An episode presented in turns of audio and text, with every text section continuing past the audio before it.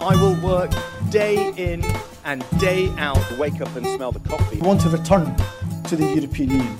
Another future is possible, but we've got to fight for it. Order! Hello and welcome to the Debated podcast. As always, I'm your host, Will. And in this episode of the podcast, I'm delighted to be joined by Denis MacShane, former Labour MP uh, for Rotherham between 1994 and 2012, former Minister of State for Europe between 2002 and 2005, and author of a fascinating uh, new set of diaries, uh, which have just been uh, released. Labour Takes Power, the Denis MacShane Diaries, 1997 to 2001. Welcome to the podcast, Denis. Thank you very much, Phil. Thank you. It's great to have you on. Now, the first question um, that I'd like to ask is: you mentioned at the uh, in in the introduction uh, to the diaries that you began writing them in 1996. What prompted you to initially start writing what would become the, the diaries that you've so recently published? Very simply, I'd written books uh, before I became an MP on political history, biographies of Francois Mitterrand, South Africa, Poland, Solidarność, American international labor politics. And every time I went through speeches, documents, resolutions of parliaments, debates, articles, if you then came across a diary entry or a personal letter, it was like a little bit of diamond light that illuminated the otherwise rather sort of dull uh, words. So I just thought to myself, rather pompously, I, I owe this debt to future historians to simply record everything, not everything, but what I saw and heard, what people said and did on my side of the aisle, the Labour side. It was pretty clear in 96 that Labour was going to win. I knew that Blair would probably put me into the Foreign Office as he did in 1997 as a parliamentary private secretary and assistant to Robin Cook, and have me in number 10 working on Europe. So that segment of Labour policy, which was very important after the Tory years of isol- anti-Europeanism, isolationism, and so on, I just thought it would be of interest, as I say, uh, to future stories. And finally, I recorded over the years 2.2 million words. I don't know if you've written many articles or books, Will, but that is an awful lot of words, about 20, 25 books. And I just re- dictated them the night, made notes during the day, in the week, of the weekend in my constituency home. Uh, had them transcribed instantly, so completely contemporaneous. A lot of diaries uh, sort of touch up their diaries just before publication. I decided no, they'd stay there raw, left them hanging around, and then realised late early last year, look, it's going to happen again. I mean, Labour stands a very good chance of forming the next government. This may be of interest to all the MPs and ministers. Junior enthusiastic as I was in 1997, will come in and they can read what it was like last time, mistakes to avoid, things possibly to go for, uh, and just what the atmosphere of being a new Labour government is like. Because frankly, it's 100 years since Labour was first invited to form a government uh, in 1924. We haven't been very good at winning power, if truth be told. So if we do win power, I thought back then, let me note down what it was like. Maybe the next lot will be able to keep power. Though we, we, we under Blair, we, we won three elections. But uh, Labour has always, on the whole, had to surrender to Tory rule after too short a time. Mm-hmm. Absolutely. And one of the things that I think is quite um, striking from reading the diaries is particularly in the early entries, is the remarks that you make as to the perhaps uh, certain lack of preparedness that certain uh, ministers had going into um, the job.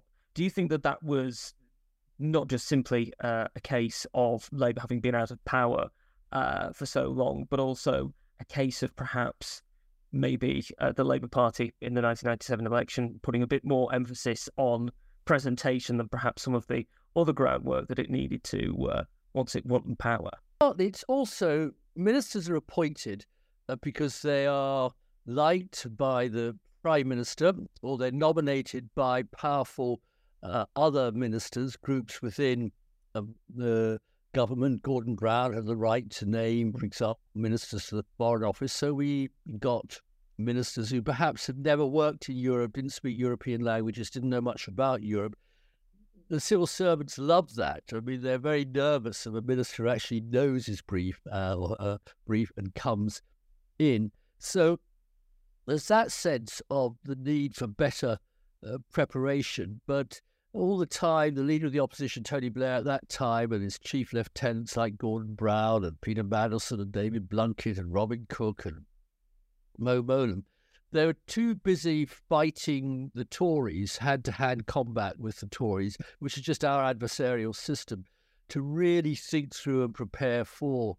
government. Blair was a remarkable, self confident leader, and he very, very good staff uh, around him, as did Gordon Brown, but they didn't see eye to eye on Europe. And that tension very early emerged. As a result, I don't think that Labour government did full justice to the nation's need to finally make its peace with Europe after, well, 50 years since 1950 when Britain said, a Labour government in Britain said no to joining the first European community. And we've been squabbling and scratching and edgy on both sides, Labour and Tories. And the hope that maybe Tony Blair could finally solve this problem uh, never really materialised. I think because we didn't argue it out clearly enough beforehand. Mm-hmm. And and one of the things that the and the diaries also show is uh, a feeling, a, a sense that people had even early on that Robin Cook might not have been entirely comfortable uh, with some of the uh, other members of the of, of, the Labour cabinet, and may not have been entirely comfortable with the position that he had uh, as foreign secretary. I mean, how much do you think when people think of Robin Cook, they're remembering him in a kind of like a, a, a almost mythological light? We we see um, David Lammy citing him in his recent uh, speech at the at the Fabians Society and, and are failing to remember what the real man uh, was like and, and place him properly in his historical context. The real man was brilliant. Uh, he's very, very clever, very able. Uh, toss up between him and Gordon Brown, who was the best of the cabinet speakers. I mean, Blair was a competent speaker, but was not an orator, mm. whereas Brown and Cook was. And Cook just was a natural. He was an actor he dominated Scottish politics, and Scottish politics is a basket of snakes. It makes fight infighting in the Kremlin look like a vicarage tea party. And if you come up through the and up to the top of Scottish politics, then you are a star politician. Gordon Brown was another one. I slightly disagree. I think Blair knew exactly what he was doing when he named him foreign secretary. He didn't want him on a domestic portfolio where again Gordon really wanted to rule everything. Treasury doesn't matter who the chancellor is. The Treasury for 200 years wants to run the country, and everybody should do what the old Etonians uh, in the Treasury decide is best for the country. So having Gordon running some other big department, health, or which he had been shadowing in, or trade, which he was shadowing in, would have been a problem. And actually, he really made the job into something in the Foreign Office into something quite quite different. We, for example, we created the Department of International Development. We separated overseas aid, gave it a real budget and a big cabinet ministry in Mo in Clare Short. Now, Robert and Clare chalk and cheese, but nonetheless, Britain was a much stronger presence. He was got on very well with the European uh, colleagues he was confronted very early on with crises such as uh, the uh, Serb butcheries and massacres in Kosovo. And he, Tony Blair insisted, in contrast to John Major, who'd been an appeaser of the Serb dictator Slobodan Milosevic, Robin and Tony said, no, we're going to take him on. We're going to bring in Bill Clinton. We're going to assemble a European coalition. And yes, we're going to use military force. Mm-hmm. Unusual for Labour. You know, Labour we don't do war fighting.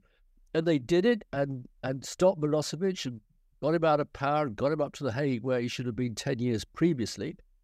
There were other issues where he uh, sought to be involved in India and Pakistan. I mean, that was a nightmare. Just never, ever, ever, as a foreign secretary, get involved in the India Pakistan hate fest. Uh, on either side, on either side, it doesn't work very well. Uh, he set up the put together a coalition to set up the International Criminal Court, which was a massive breakthrough the first time, we were saying internationally that heads of state do not have immunity if they commit crimes against humanity. And that was a big, big uh, breakthrough indeed. He was a strong supporter of developments in uh, Europe. He was still a very good speaker in the House of Commons and to the Labour Party as a whole. So I I think his five years there, uh, four years there, was successful, and certainly when Blair moved him to one side, uh, that left Robin very disappointed. And the rest of his time in the Commons, of course, he resigned over the Iraq War in the second Blair term, uh, which many, of course, would say was his most honourable decision as a minister. He wasn't that that happy. But actually, in terms of, uh, you know, I'm a foreign office bore, a foreign policy bore, there are very few foreign ministers since 1940, since 1950, let's say, who had as much impact as as Robin did, as much command of the House of Commons, and as much admiration and respect by all by professional politicians. MPs know who's a good performer, who's a good politician. Um, whatever they, the Tories say, thought of this or that aspect of Robin's policy, mm. they knew they had a master of his trade, and it was it was a treat to work with him at the Foreign Office. Mm-hmm, absolutely. And do you think that? I mean, you mentioned obviously um, Kosovo and, and Milosevic there.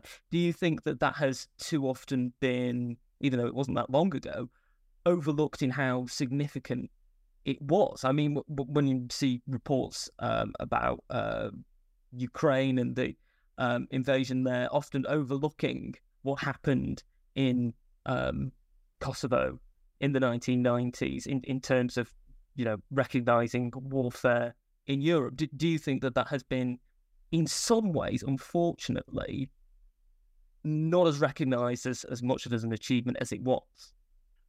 Achievement, that's an interesting word. I think it was an achievement. Don't forget, in 1995, uh, Milosevic's men had taken out 8,000 uh, European Muslims in Bosnia, uh, tied their hands behind their back, 8,000 uh, men, a few women, and one child, and killed them all one by one. Bang, bang, bang. It was the single biggest slaughter on European soil since the Second World War. Yeah. I'm not getting into any debates about Gaza.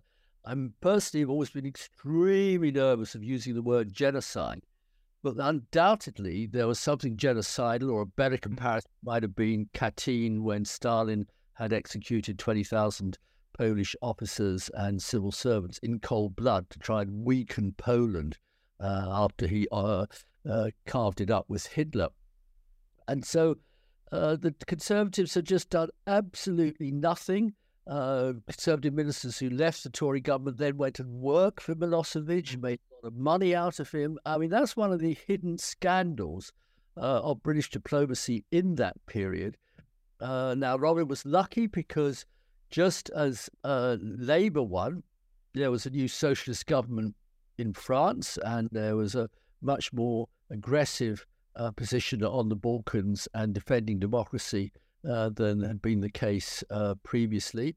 And above all, I think a key figure was Joschka Fischer, who the ger- leader of the German Greens, great figure of the 1968 movement in Germany, became foreign secretary, and he transformed German foreign policy. German foreign policy up to then had been not quite pacifist, but neutral. It didn't do anything. It didn't get involved in any military warfare. Its soldiers, I think, under the constitution, could not operate outside of a German a territory. And Joschka Fischer, with the help of Gerhard Schröder and the Social Democratic majority in the Bundestag, changed all of that. Um, and so the first people to walk into uh, Kosovo, I'll never forget watching it on my screens and tackle the Serbs was a, German unit led by a young lieutenant or captain who just went up to this Serb bully boy who'd been torturing and doing horrible things for 10 years. And he just pushed the Serbs' rifle to one side. And that was it. The democracy had arrived, and the Milosevic dictatorship and tyranny in Kosovo was brought to an end. So, yes, it was a significant point, but did it go too far? Did we get intervention happy? You could argue that about Iraq. Um, and even after Iraq, uh, which turned out to be a, a mistake, then blow me down, David Cameron and William Hague, uh, when their Prime Minister and Foreign Secretary, do exactly the same mistake in Libya and Syria. Uh, get rid of a government, create a failed state, no law, no education, no running water, uh, no public transport, no judges, no police. And so Libya and Syria become catastrophic, internally failed states out of which all of their citizens just want to flee. Where do they want to flee? They want to flee into safer Europe, creating the migration, so-called immigrant crisis or migration crisis, choose your what words you like, mm-hmm. in the sense is still plaguing Europe because we got a bit too gun ho uh, with the idea that destroying leaders, destroying states, because we didn't like their politics or their particular perspective, uh, was a good thing. Mm-hmm. Can be a necessary thing. It was necessary after 10 years of appeasement of Milosevic, I think, in, mm. in Balkans. But in other areas, you know, I did like Pinochet in Chile as a young activist. I didn't think the British any army should go in and dethrone him. I I was in South Africa, wrote books on apartheid, worked with trade unions against apartheid. I never thought for a second we should take any military action against South Africa. Mm-hmm. I think um, we were perhaps seduced by the relative ease with which Milosevic, was always a bully and a thug, and the moment he experienced some firmness, uh, he just folded, collapsed like a puffball.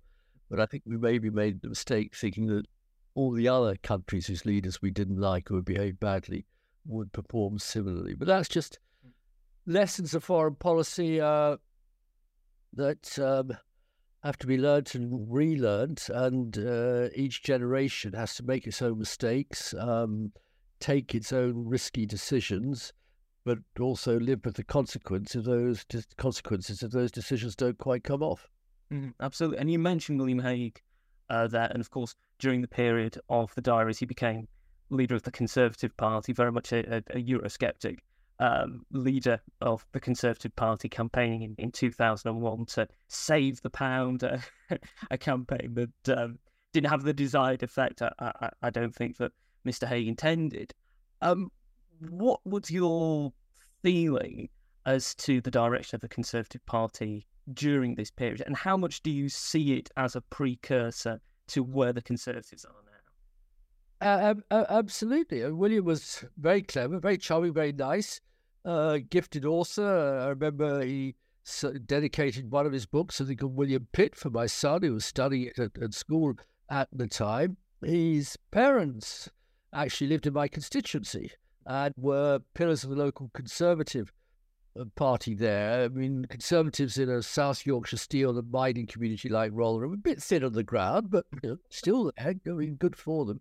Let's just say William's father was a very robust South Yorkshireman with strong views on people um, from different continents and with different ideas, different views. Now, William had a smart education, one of the best grammar schools in Yorkshire, and then went to Magdalen College, Oxford, was a staff president of the union. He made a famous speech when he was 16 at the Tory party conference that captured everybody. Brilliant uh, speaker. MP, I think, at the age of 29 or 30.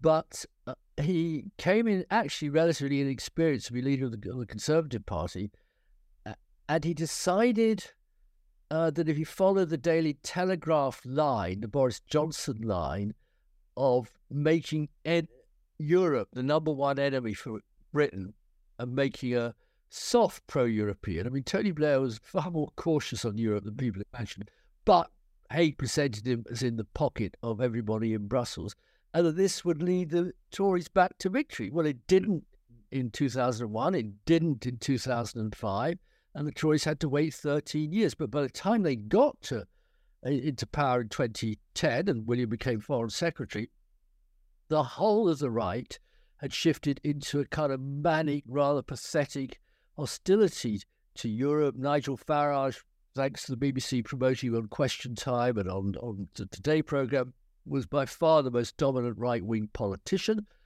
And as a result, David Cameron had also decided to leave the, in a political Brexit in 2009, leave the Federation of European centre right conservative parties that the Tories had belonged to.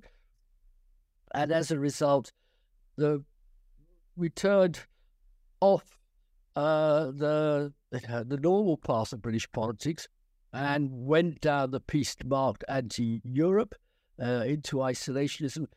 I leave to others to decide whether that has been a good turn for the Conservative Party. To be fair, uh, they've been in power without help from Liberal Democrats since 2015, but five prime ministers, six foreign secretaries, 11 justice secretaries, the lowest ratings ever. I don't want to say between 2024 and the very sad position Rishi Sunak finds himself in. And it's interesting, he inherited William Hague's seat, the funny seat up in, in, in Richmond in North Yorkshire, very posh, big landowners, very, very rich country squires and so on, uh, and uh, absolutely safe uh, conservative seat.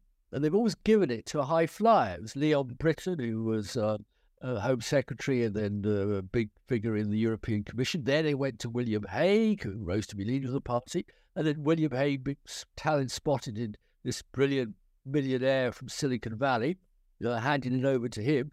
And Bob's your uncle, the MP for North Yorkshire, now leader of the Conservative Party. But I fear the good Tory folk of North Yorkshire uh, aren't going to see their MP Prime Minister for an awful lot longer. So Yes, William. Um, I mean, he went and did a year at a business school in INSEAD in Fontainebleau after uh, he, went into consultancy, KPMG, all those things. Uh, did a year in France. I asked him if he learned any French, and he shook his head. Uh, he's a good Yorkshire lad. You know, you don't you don't need to actually learn French. You just speak a bit louder, and they'll always understand you. And just thinking about um, our relationship with Europe now, what do you think things will turn out like? Do you think that a Labour government will move closer to Europe, or do you think that we're going to be um, stuck in the situation that we are for at least a, a few more years to come? That's a question I write about churns up my little head. I was listening, uh, you mentioned David Lammy. I was listening to the discussion on Europe at the uh, Fabian New Year conference at the weekend. I, I track it closely. I've written about it. I've been there for big speeches that Keir Starmer's done. Answer is I really don't know. At times I compare it to the decision of the United States Congress in 1917, just before they went into the First World War, and they decided the problem with America was people drinking alcohol. Mm-hmm. So let's ban alcohol. They passed the famous Prohibition Act, then put in the Constitution in 1920.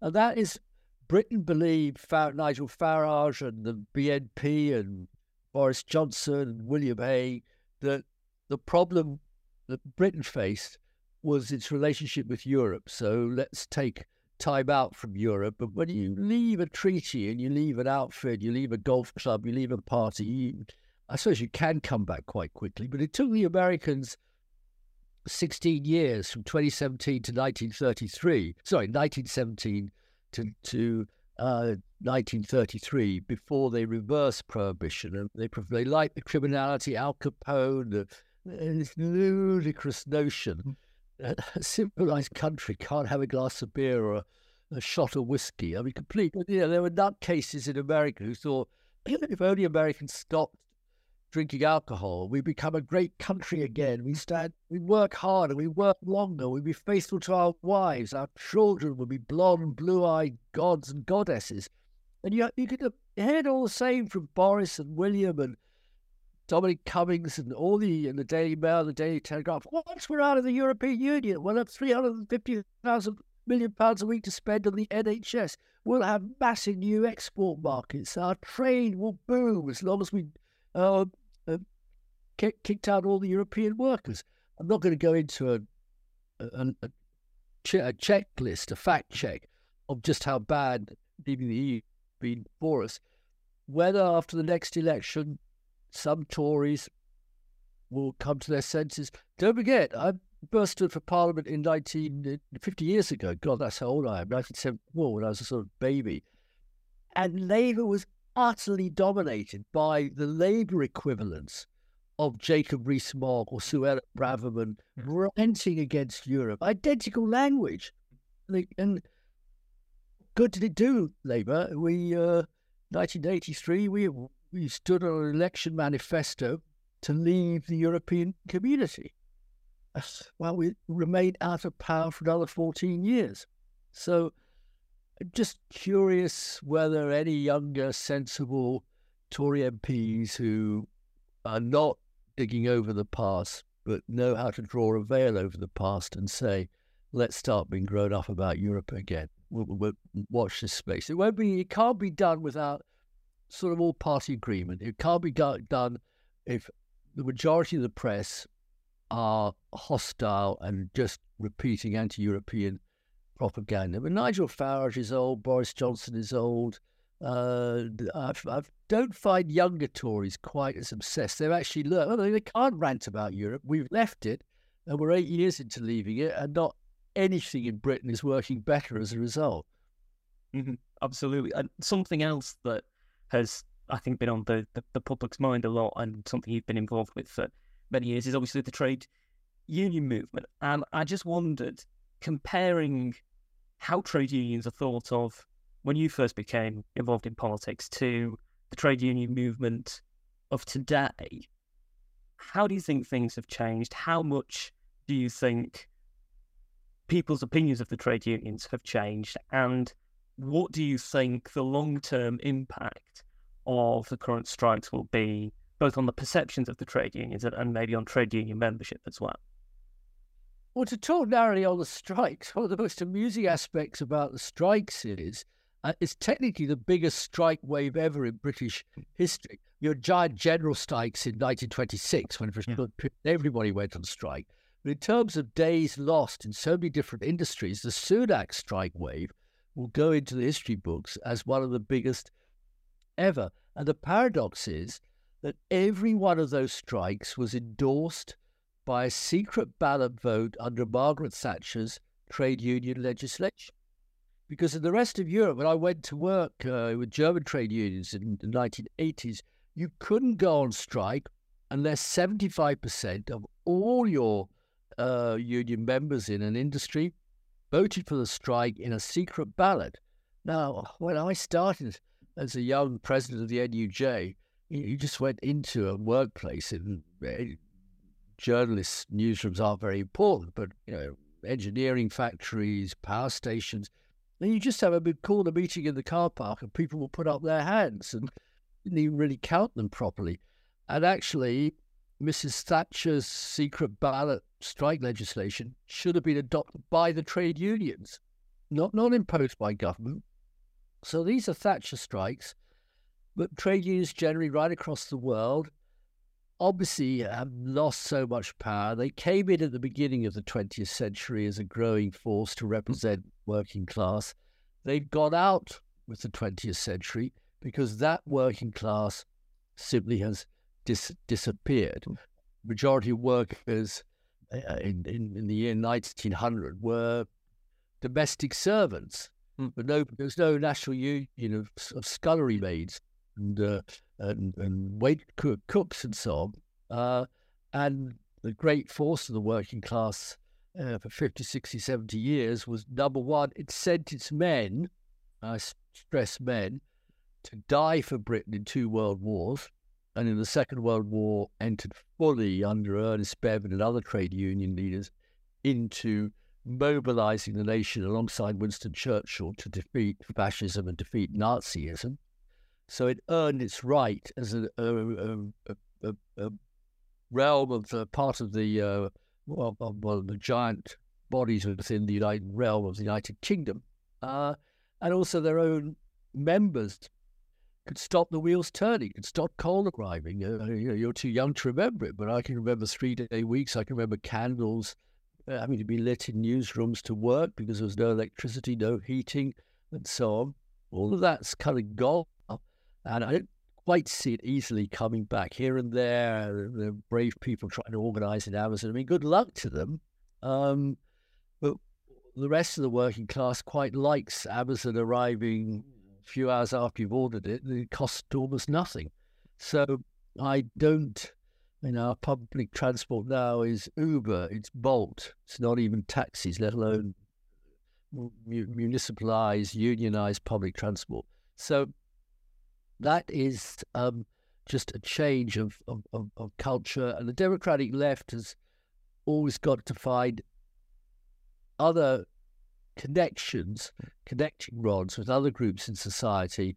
Uh, the trade unions in no country I know in Europe any longer have that presence, or the United States, Canada, Australia, have that presence or or or, or force. I don't. I doubt very much. For example, if a Starmer government comes in, and most of the my friends in the sh- who are in the shadow cabinet are friendly with trade union leaders, but uh, it, it won't be the same way, way in which Denis Healey told me once he had to take phone calls two or three times a day from a trade union general secretary when he was Chancellor of the Exchequer. That's profoundly undemocratic. If you had to take some stupid boss uh, in the Midlands, you wouldn't like that. And frankly, trade union leaders also should not have called up the Chancellor of the Exchequer who's democratically elected and start telling him what to do.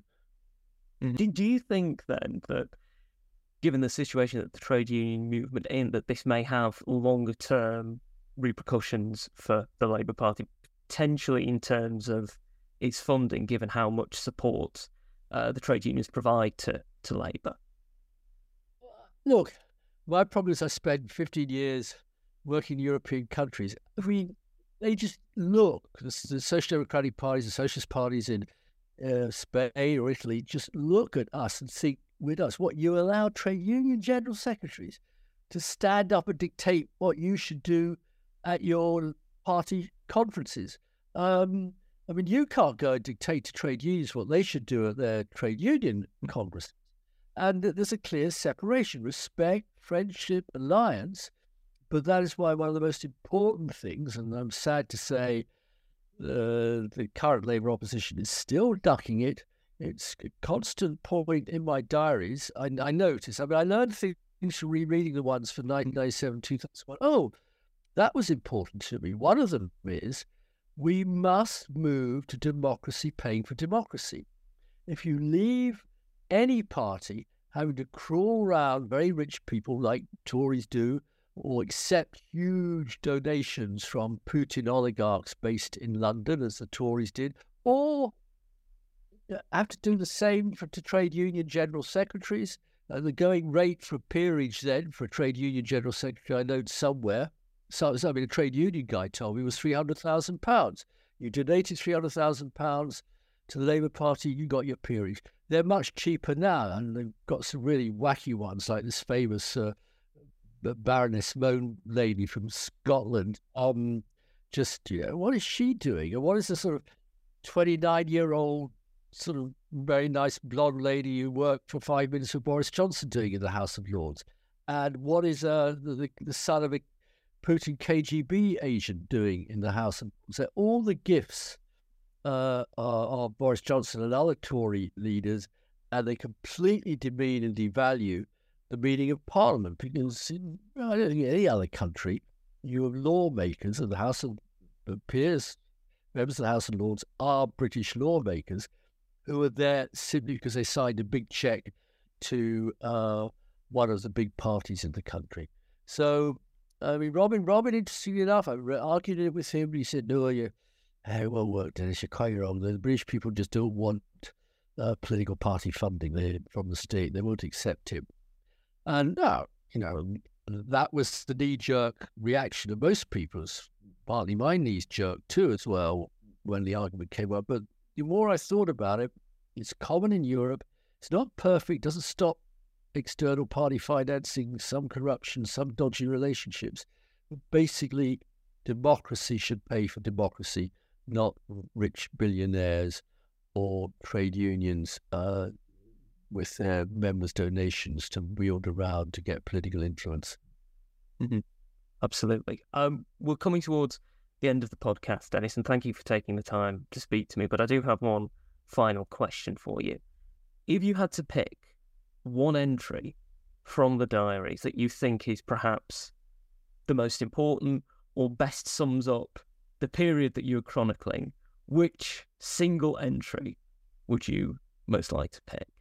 I think some of the discussions in number 10 about European policy, they were serious. They brought in uh, our finest intellectuals on Europe, people like Timothy Garton Ash or Charles Grant on Central European Reform, brought, brought in uh, very, very smart uh, diplomats, top civil servants. And the guys who rise to the top of the Foreign Office uh, are very highly trained, speak three or four languages, and know what's going on.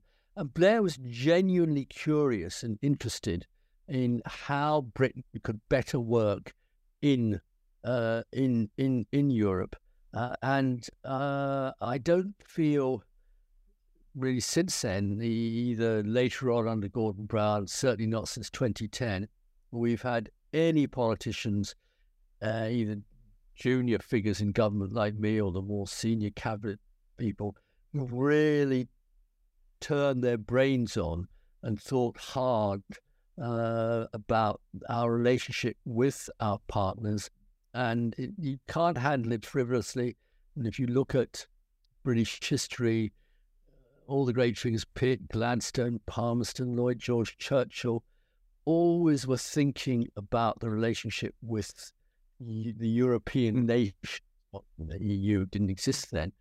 And we've just stopped thinking about it. And the press coverage, the BBC coverage of European politics, I mean, frankly, a bat can sort of sit down, have a little shit in Nevada, and it leads to BBC News because it's America. And big political decisions next door to us are taken and get zero uh, coverage. So you set me a task, though, now, Will. I have to go and reread the bloody book and find the, the sexy entry. And if anybody else will ask that question, I've got it. Well, I'm glad to have been able to help if that question is asked in the future again. Um, thank you so much uh, for taking the time to speak to me, Denis. If people want to find out more about you or want to buy uh, a copy of the book, which I, I, I greatly uh, suggest that they do. Very cheap. Very, very. I have to say, I, I don't understand publishing, but they put a ridiculous cover price on it £25.